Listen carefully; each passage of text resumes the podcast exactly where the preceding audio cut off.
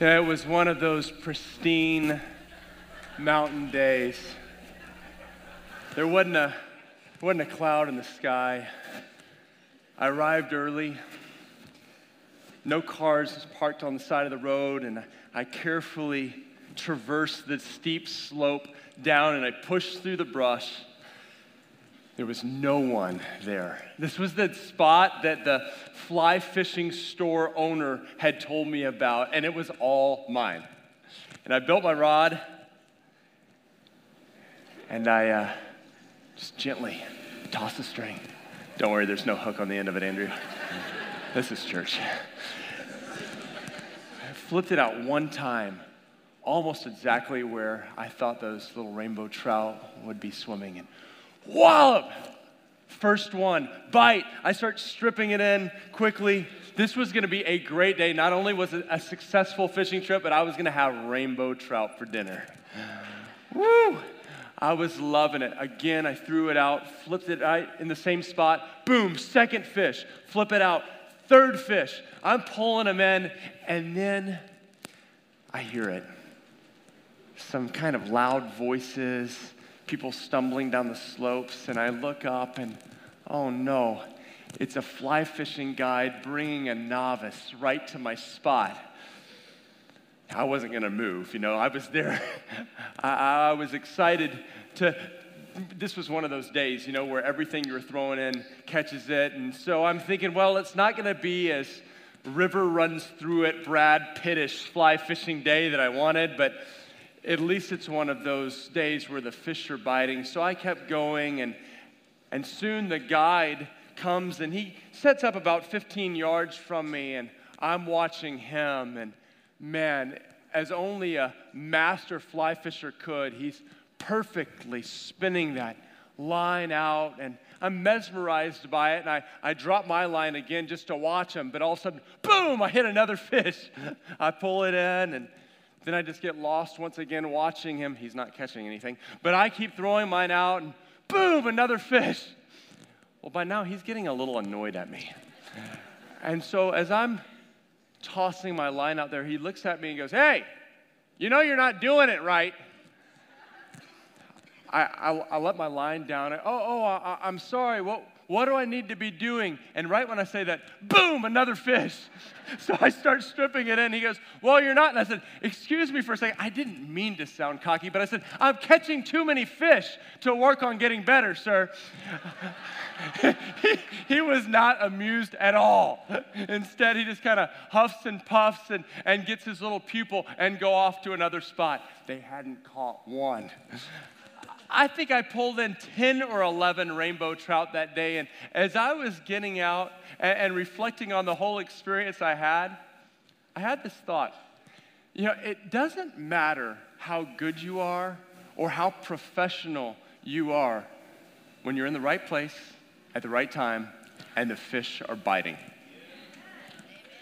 And that's what I want to say today as we begin our second message on discipleship is that it, it really doesn't matter how skilled you are. It doesn't matter how much you have in your head, is if you get in the right place and the right time and the fish are biting, you're gonna catch a fish. Uh, I want to talk this morning about finding your first disciple. Jesus said in Matthew chapter 4, Follow me, and I'm to make you fishers of men. And a lot of times I think we're just thinking about evangelism. We're thinking just about sharing the gospel with people. But if you look at the Bible, Jesus doesn't call us to just go and make decisions. He teaches us to go and make, to go and make disciples. Hey, turn with me to Matthew chapter 28. If I could get a uh, fisherman to maybe help me get this off the stage so I don't break it.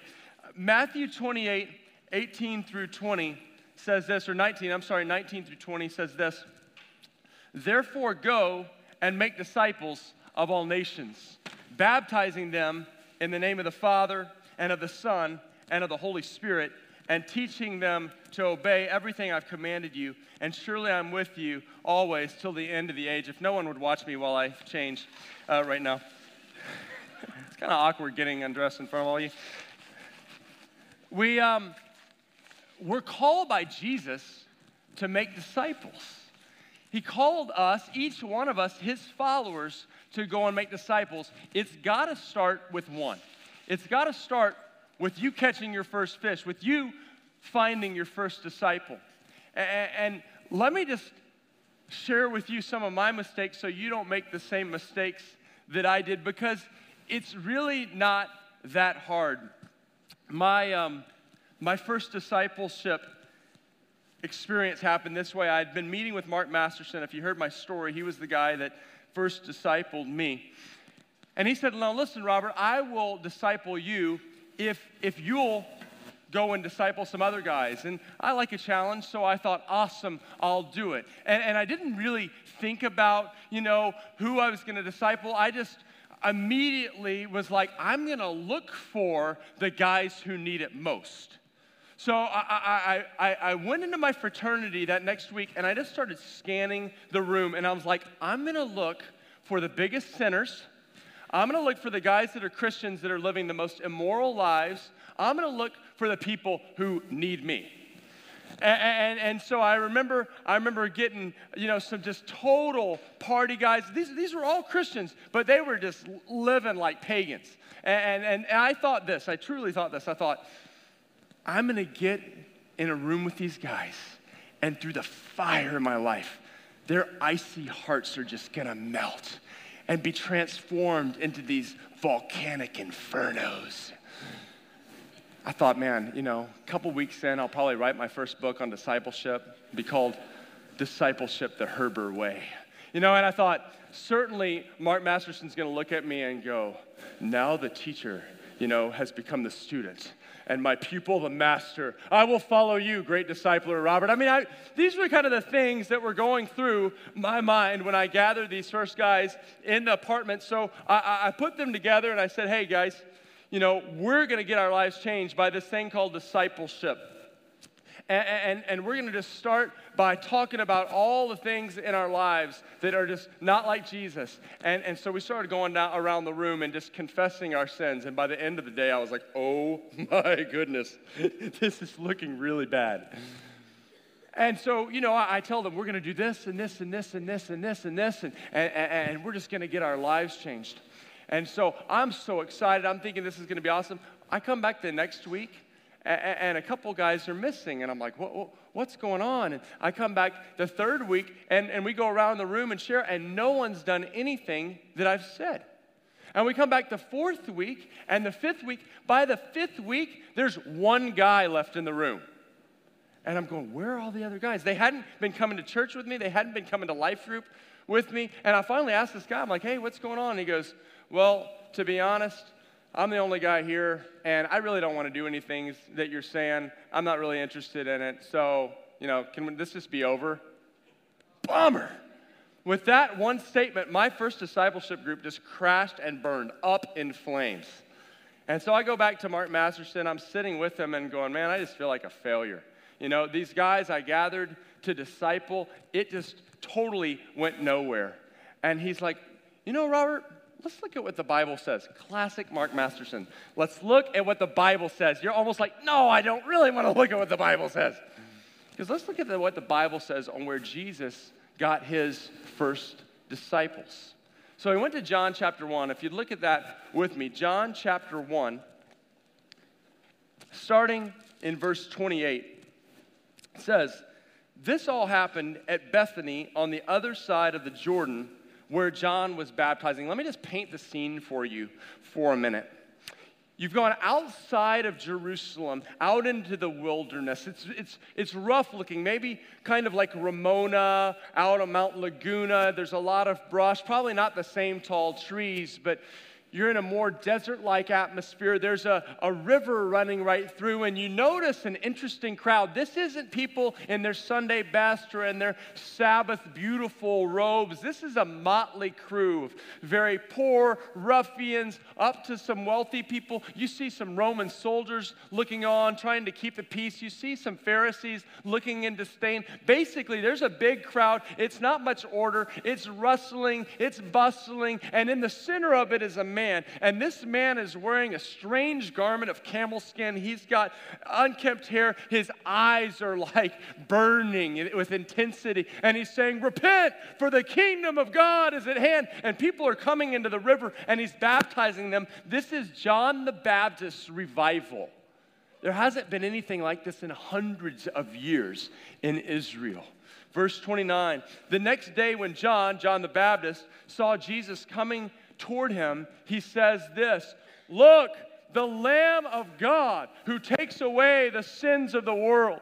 This is the one I meant when I said, A man who comes after me has surpassed me because he was before me. I myself did not know him, but the reason I came baptizing with water was that he might be revealed to Israel. Everyone was focusing in on John. I mean, this is a crazy phenomenon going out in the wilderness, and yet he goes, boom, it's that guy right there. And you see this ordinary looking carpenter from Nazareth walking up, but people start, oh my gosh, what is that? they're talking, they're whispering, and they're pointing at this ordinary Jewish man walking towards him. This is what's going on here. Verse 32 is where we pick up. Then John gave this testimony.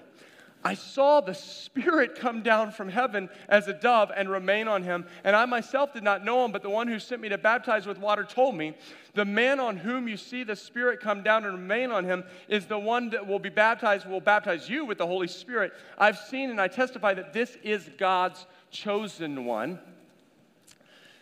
The next day, this is verse 35, John was there again with two of his disciples. Now, make note of that right there. If you have a, a pen and you're reading a paper Bible, there's probably two of you in this room that are reading a paper Bible. Take your pen and write down two of his disciples. Can someone grab me a bottle of water? there's, there's some right back there. Two of his disciples, when he saw Jesus passing by, he said, Look, the Lamb of God. It's funny, he said that yesterday, right? People are going, Wait, are we on Groundhog's Day? Same thing happened yesterday. Look, the Lamb of God. When the two disciples heard him say this, they followed Jesus. Turning around, Jesus saw them following him and asked, Hey, what do you want? I'm sure that's exactly how I said, Hey, what do you want? they said, uh, Rabbi, which means teacher, where are you staying? what, a, what, a, funny question, right? They're like, um, what do we want? Uh, where are you staying? you found a cool place to stay out here in the desert? Where are you staying? Come, he replied, ladies and gentlemen, Blake's Latin. Come, he replied, and you will see. So they went and saw where he was staying, and they spent that day with him. It was about four in the afternoon. Andrew, Simon Peter's brother, was one of the two who had heard that what Jesus had said and who had followed Jesus. I'm sorry, who had heard what John had said and followed Jesus. The first thing Andrew did was to find his brother Simon and tell him, We found this Messiah, that is the Christ. And he brought him to Jesus. Jesus looked at him and said, You are Simon, son of John. You will be called Cephas, which is translated Peter. Okay, what's going on here? Mark pulls out this scripture before and said, Where did Jesus get his first disciples? My first thought was, By a lake? Like, isn't that where Jesus got his first disciples? You know, like, okay, Mark, so are you telling me to go and hang out by a lake, like walk around the lake, or, you know, it's also known as the Sea of Galilee. So, like, Mark, do I go down to OB and just look for surfers and say, like, drop your boards and follow me? Like that's what I thought when I when I read the Gospels. What I thought was that Jesus was just walking, you know, by the lake, and, and we never think of Jesus as as kind of walking like an ordinary man. He's kind of like floating, and there's some there's some people just minding their own business. They've been, they've been mending their nets. And then Jesus said, like, follow me and I will make you fishers of men. And somehow they're just like, you know, just following Jesus like that. And no, but Mark pulled out the rest of the story. Where did Andrew and Peter first meet Jesus? They met him at a revival service. Have you ever seen this? I, I had never seen this.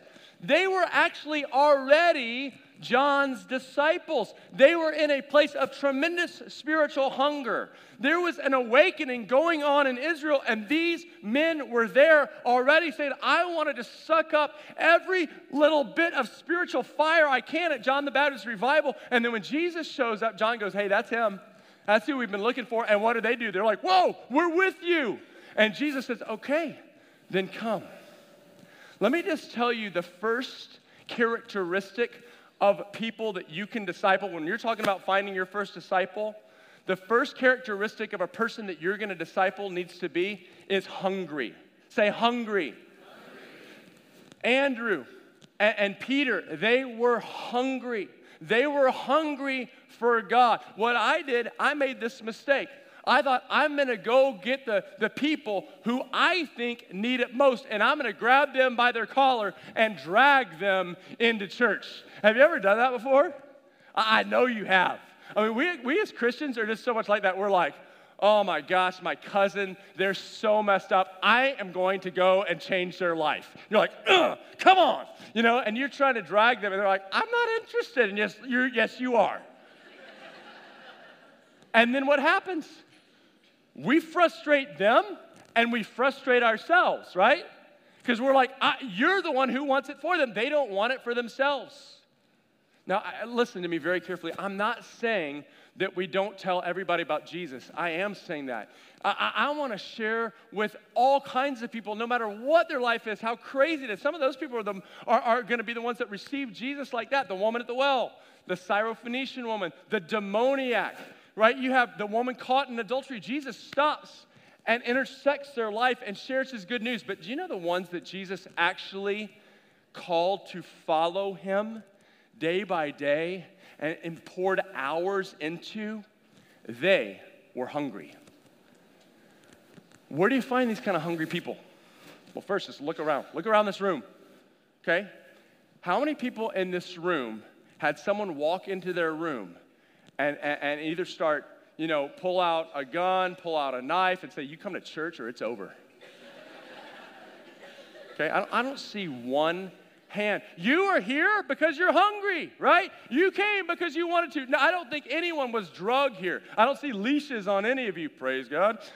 I, you're here because you're hungry. In a room like this, this is where you find your first disciples, or it's in life group.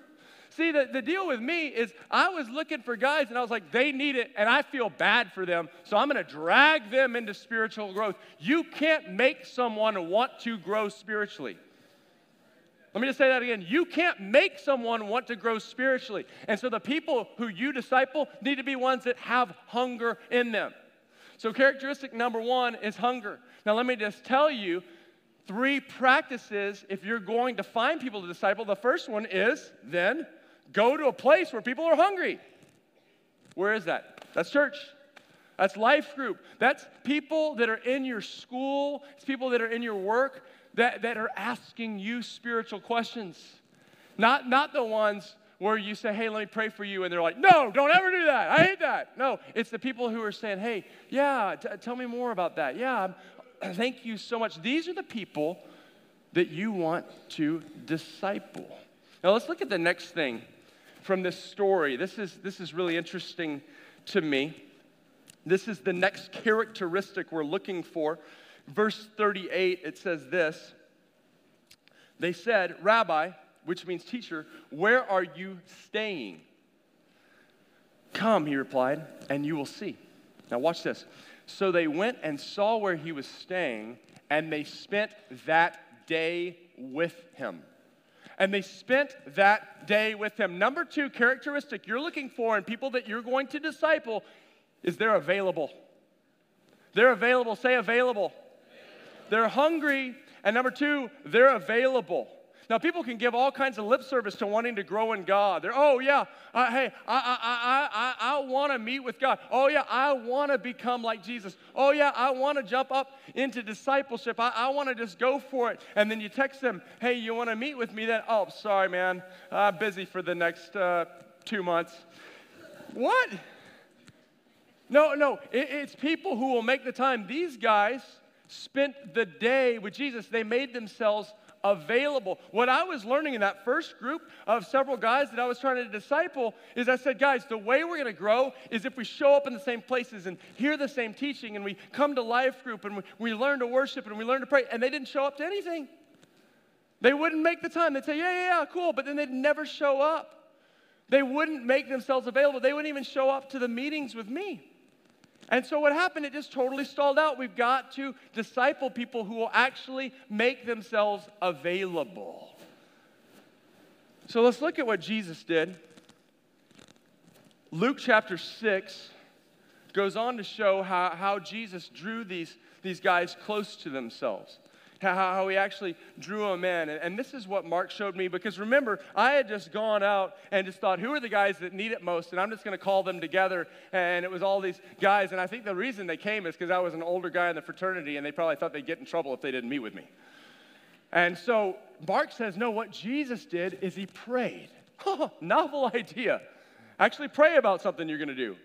Luke chapter 6, verse 12 says this one of those days, Jesus went to a mountainside to pray, and he spent the night praying to God.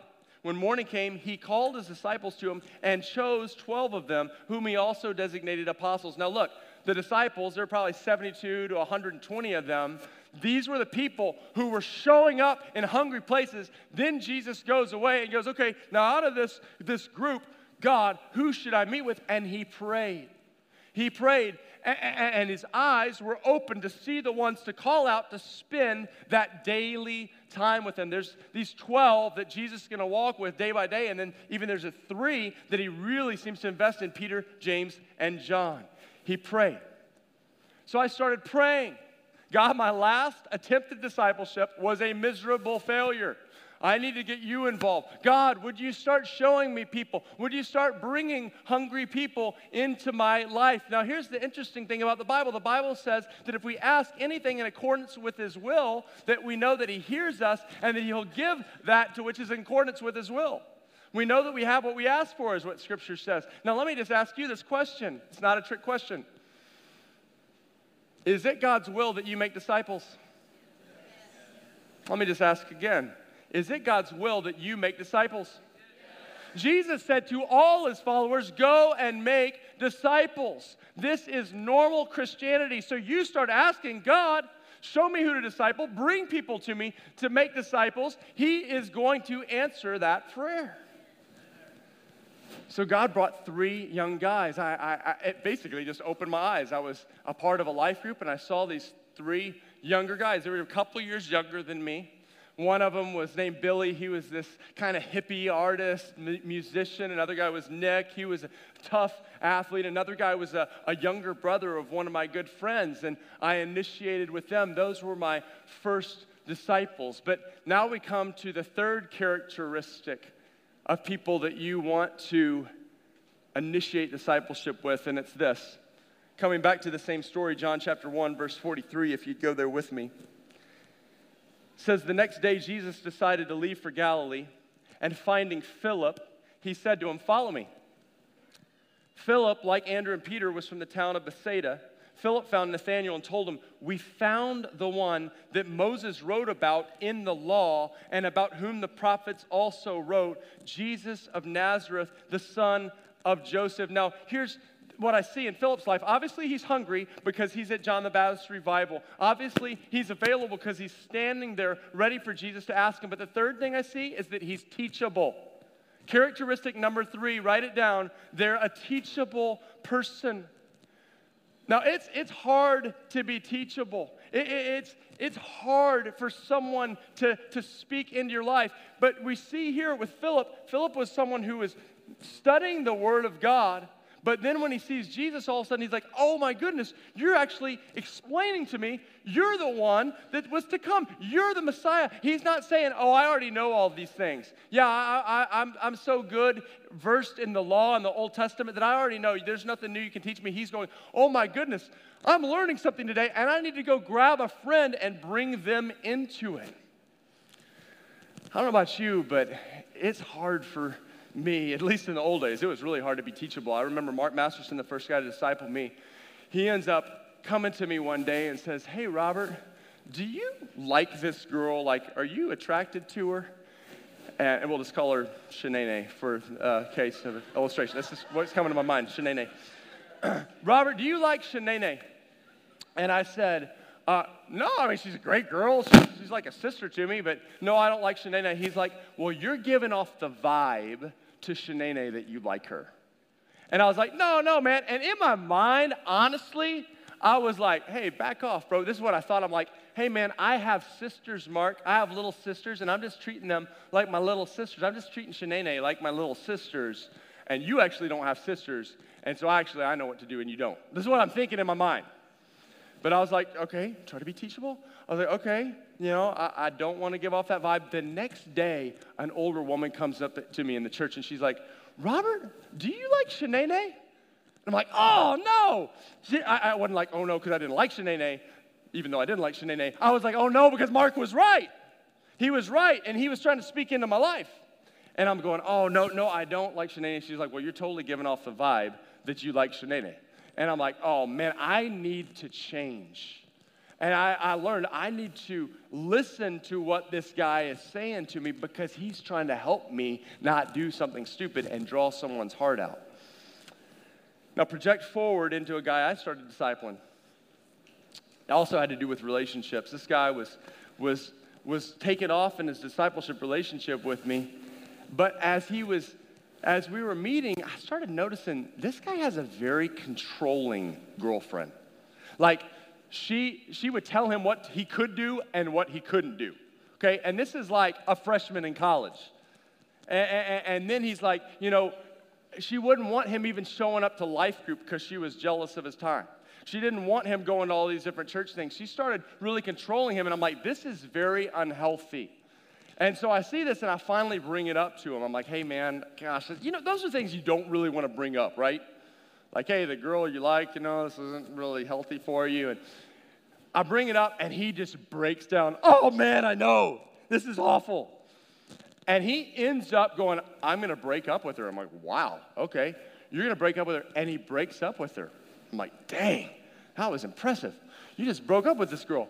And then she starts calling him and threatening to hurt herself and, and, and threatening this bad stuff. And he comes to me and he's like, please don't let me go back to her.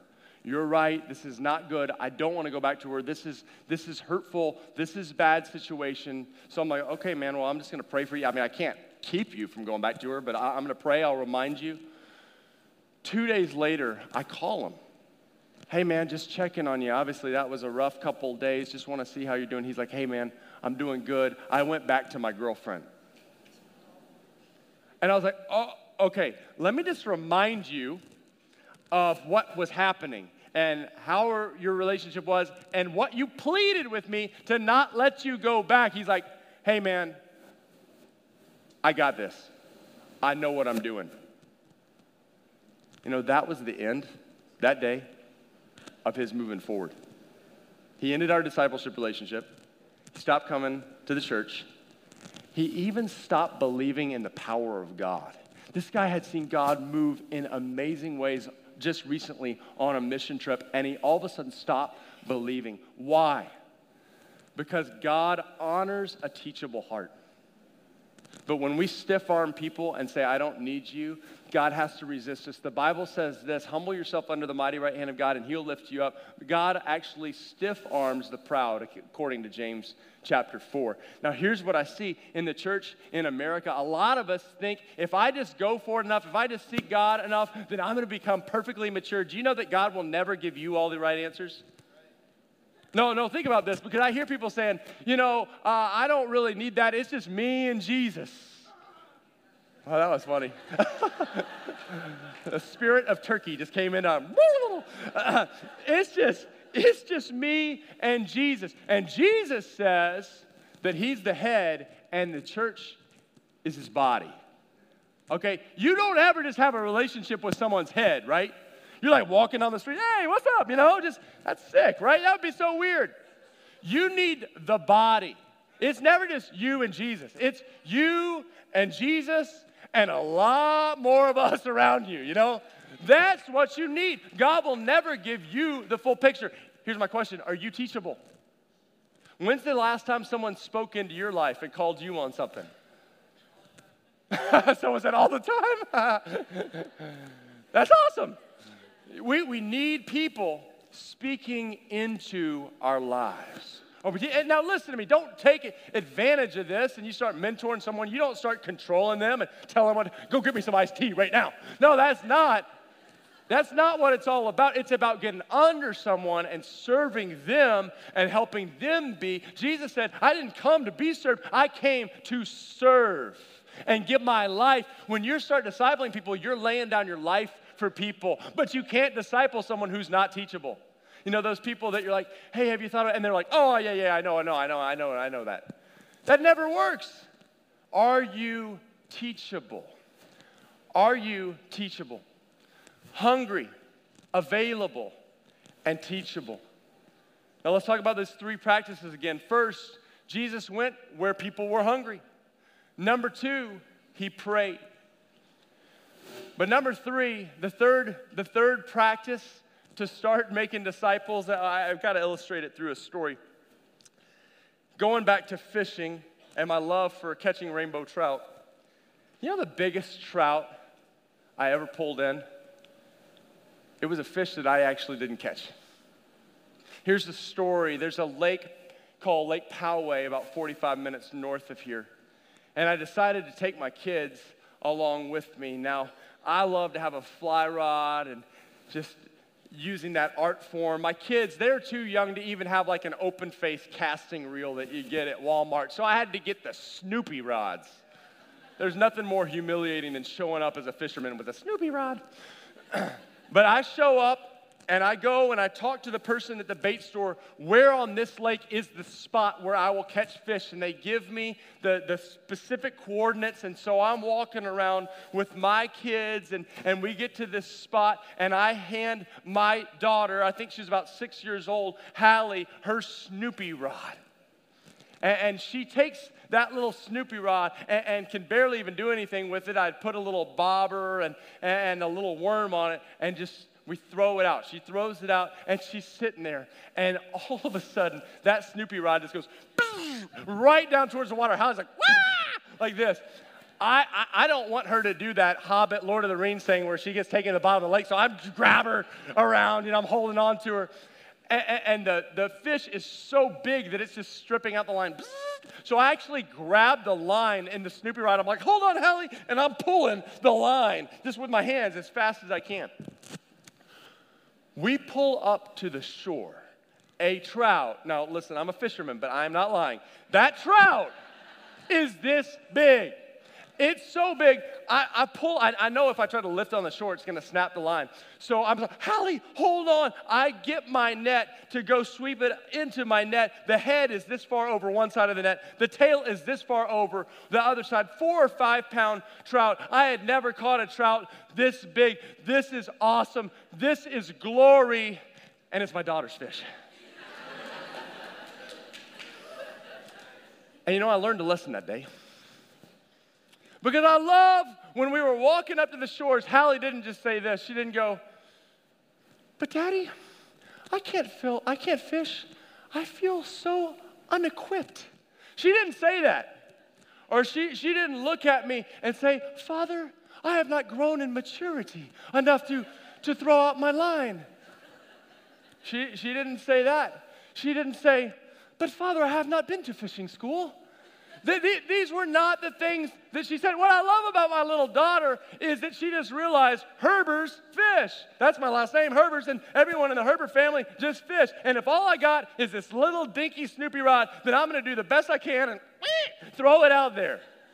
And so she just throws it out there, just goes a couple feet, and what happens? She catches the biggest trout that anyone in my whole family has caught. Why? Because she was in the right place at the right time, where the fish were hungry. And here's the last thing she just tried. Like, just try. Like, so many of us, we're, we're, we're so intimidated, like, I, I can't make disciples. I, I just don't feel mature enough. Well, how about a six year old? Well, I, I can't make disciples. I don't have enough schooling and I haven't been trained. Well, well how, about, how about a little kid? Well, I, I just don't have the right tools. You know, I, I just need the best tools and the books. Well, how about a Snoopy rod? No, listen, you might feel like the most immature person in the body of Christ. You might feel like a six year old with a Snoopy rod, but when you go to the right place at the right time and you just try it, you just watch what God does through your life. I'm about to start preaching right here, guys, because Jesus said, Follow me, and I will make you fishers of men. It's not about you making yourself a fisher of men. So many of us feel like, I've got to get myself together enough. I've got to get mature enough. I got to gain enough head knowledge and then, and then I'll do it. And no, Jesus is saying, no, you just come up with your little six year old self because you're with your father. Selah. Because you are with your father and just toss out the little thing you got and just say a little prayer. Oh, God, help me catch a big fish. And you might bring in the biggest fish we've ever seen. Why? Because you just tried. You know, last week when we finished the sermon, I came to the end of world mandate and said, God, what do I preach on? And God just made it so clear when you go to the nations, you got to just know how to make disciples. And guess what? We're already in a nation. And so I said, you know, if you're willing to actually take an hour of your week and invest in someone who's just a little spiritually younger than you. And you, let me just speak to this live for a second. You're like, man, I am so spiritually immature. Do you know that there's someone always younger in their faith than you? You know, the people that have been saved in here just one week, you're like, man, I'm so new to this. Well, guess what? There's someone that got saved yesterday, or there's someone that gets saved today. You're older than them. You're seven times older than them. Jesus didn't want us to wait. Jesus talked to some guys, and they weren't the Pharisees in the temple. He just talked to some fishermen and said, I will make you fishermen. It's His work to train you. It's Jesus' work. Just give Him a chance. Just give Him a chance to make you into a disciple maker. So last week, when I said, Who's willing to do this? I actually closed my eyes because I'm like, How many people are really willing to do this? Because not many people do this in the American church. Most people just want to come and sit and listen to a good message and have some good worship and just get fed, but they're not willing to actually do the work themselves. But I know the Bible in Ephesians 4 says that God actually tells it. He gives apostles, prophets, pastors, teachers, and evangelists to equip the saints to do the work of the ministry. You're called to do the work of the ministry. It's your job to do the work of the ministry. I'm just a coach up here going, yeah, yeah, go, go. Right? That's my job. And I do it myself so I can model it to you, but it's your job. Every person is called. And so I close my eyes and I'm like, God, who's going to actually raise their hand? And I look up, you know, and, and I see that the whole room is standing. And the thought hit me we're about to have a discipleship revolution. We're about to have a discipleship revolution where we actually have a church where it's not the 80 20 rule. You've heard this maybe before that 20% of the people of a church actually do the work of the ministry and the other 80 just sit around. No, we're about to have a revolution where every person realizes I can make disciples. And when that happens, it's going to just start becoming an infection in schools, an infection in the hospitals, an infection in your businesses, where just discipleship starts going in and infiltrating and changing lives. It's the way that Jesus said he'd transform the world. So here's your practical this week. And, and please don't miss next week because we're actually going to start giving you the step by step plan. It's so easy that a six year old can do it. Okay, it's that easy, it's that reproducible, and we're actually going to introduce it on a, on a piece of technology that I think is going to go around the whole world. I'm stoked about this. But for this week, here's your assignment. If you go ahead and stand up. Would you commit to this week praying for a disciple or praying for a couple disciples? Would you just start asking God, God, show me? And, and remember, don't just, don't just pray without wisdom. Be looking in this church this morning. Be looking in your life groups this week. Be looking at your schools. Close your eyes, please. If you'd say, hey, this week I'm willing to take that practical step of praying, I'm going to try to pray this week of who to disciple. I'm going to ask God to put people in my path. If you're willing to do that, if you're actually willing to do that, would you just raise your hand right now and I'm going to pray for you?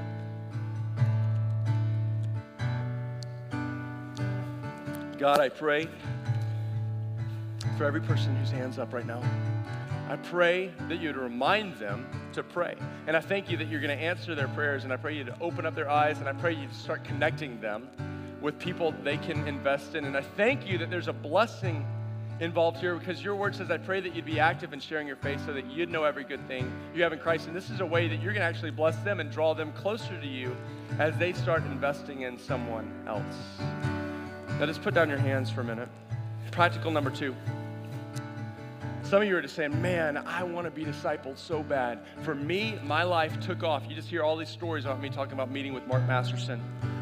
If you want to be discipled, now you don't have to be discipled to start making disciples. But if you want to be discipled, here's my practical for you. Go to your life group. If you're not in a life group, jump in one. Go to your leader of your life group. Guys go to guys, girls go to girls. It'd be super awkward if you did, you know, a guy went to a girl, was like, hey, can I disciple you? Don't do that. go and to say, hey, I, would like to be disciple. I like just for someone to invest in me and to help me grow in my relationship with God. Robert kind of talked about that on Sunday. Can we do that?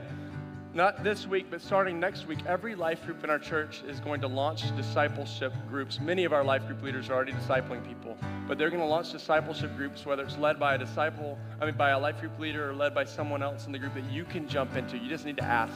Don't wait for someone to come and ask you to disciple you. That didn't, didn't happen for me. I had to go. Actually, I asked four people before I finally found someone that would invest in me. Ask someone to invest in you. All right, I'm just going to pray to close our time here. Father, we want to be an obedient church, and I believe going out of here, we're going to have a discipleship revolution. I believe that you're going to equip us to be discipled and to make disciples, and that is going to make for a strong, city shaking, region shaking, nation shaking, and nations shaking church. This was your plan, Jesus. It wasn't our plan. This is what you said. And so we ask that you give us grace to walk out in this. And this last thing, there's ones here this morning that you came and you're like, man, this whole discipleship thing, that's awesome, but I don't even know if I've started a relationship with Jesus. I want to nail that down today. Jesus died on the cross to forgive you of your sins. He paid the debt that you owed because your sin separated you from God. And when he, he died, he didn't just stay in the grave, he rose again from the dead, defeating the power of sin and death, and he lives in heaven, but he also wants to come and make his home in your heart. He wants to make you spiritually anew. And if you don't have a relationship with Jesus Christ, if he's not your Lord and Savior, but you want to do that today, I just want to encourage you to pray with me right now. Just to nail it down once and for all that Jesus has taken away your sins and you have a new life in Him, you can just pray right after me. Just say, Jesus, I need you. Thank you for dying on the cross for me. Thank you for rising from the dead. Fill me with your Holy Spirit, and I'm going to walk with you forever. And for those of you that this prayed that prayer, I just want everyone to keep their eyes closed, but I just want you to look up at me and wave real quick. I'm not going to point you out, but I am going to pray for you. But you just wave at me if you're just saying, Yeah, today, Pastor, I'm praying with you. Just wave at me so I can see you. Just wave. Awesome. Who else? Okay, I see you too. Who else? Just wave at me real quick so I can see that's you. Awesome, Lord, for the ones that are raising their hands, let them know that you've removed their sins from them that today you're forgiving them and giving them a new life. Let them walk with you all the days of their life. In Jesus' name. Prayer team, come quickly up here. Here's the invitation for those to come up front. If you're today saying, Man, I am ready, I am ready to step into making disciples, but I just need boldness. I need someone to pray with me. I'm a little fearful. That's how I was when I started. Just come up and let these guys lay their hands on you and pray for you. If you're one of the ones that just gave their life to Jesus, we want to hand you one of these books. We want to give you a free book about Jesus. It's going to help you in your relationship with Him. And you know, when Jesus died on the cross, He didn't just pay for our salvation, He paid for our healing. We want to pray for you that are sick this morning as well. Give God a chance to heal you. So as we sing one last song, I just want to encourage you to just boldly come forward whatever your need is to get prayer, and we'll have one last song to close our time.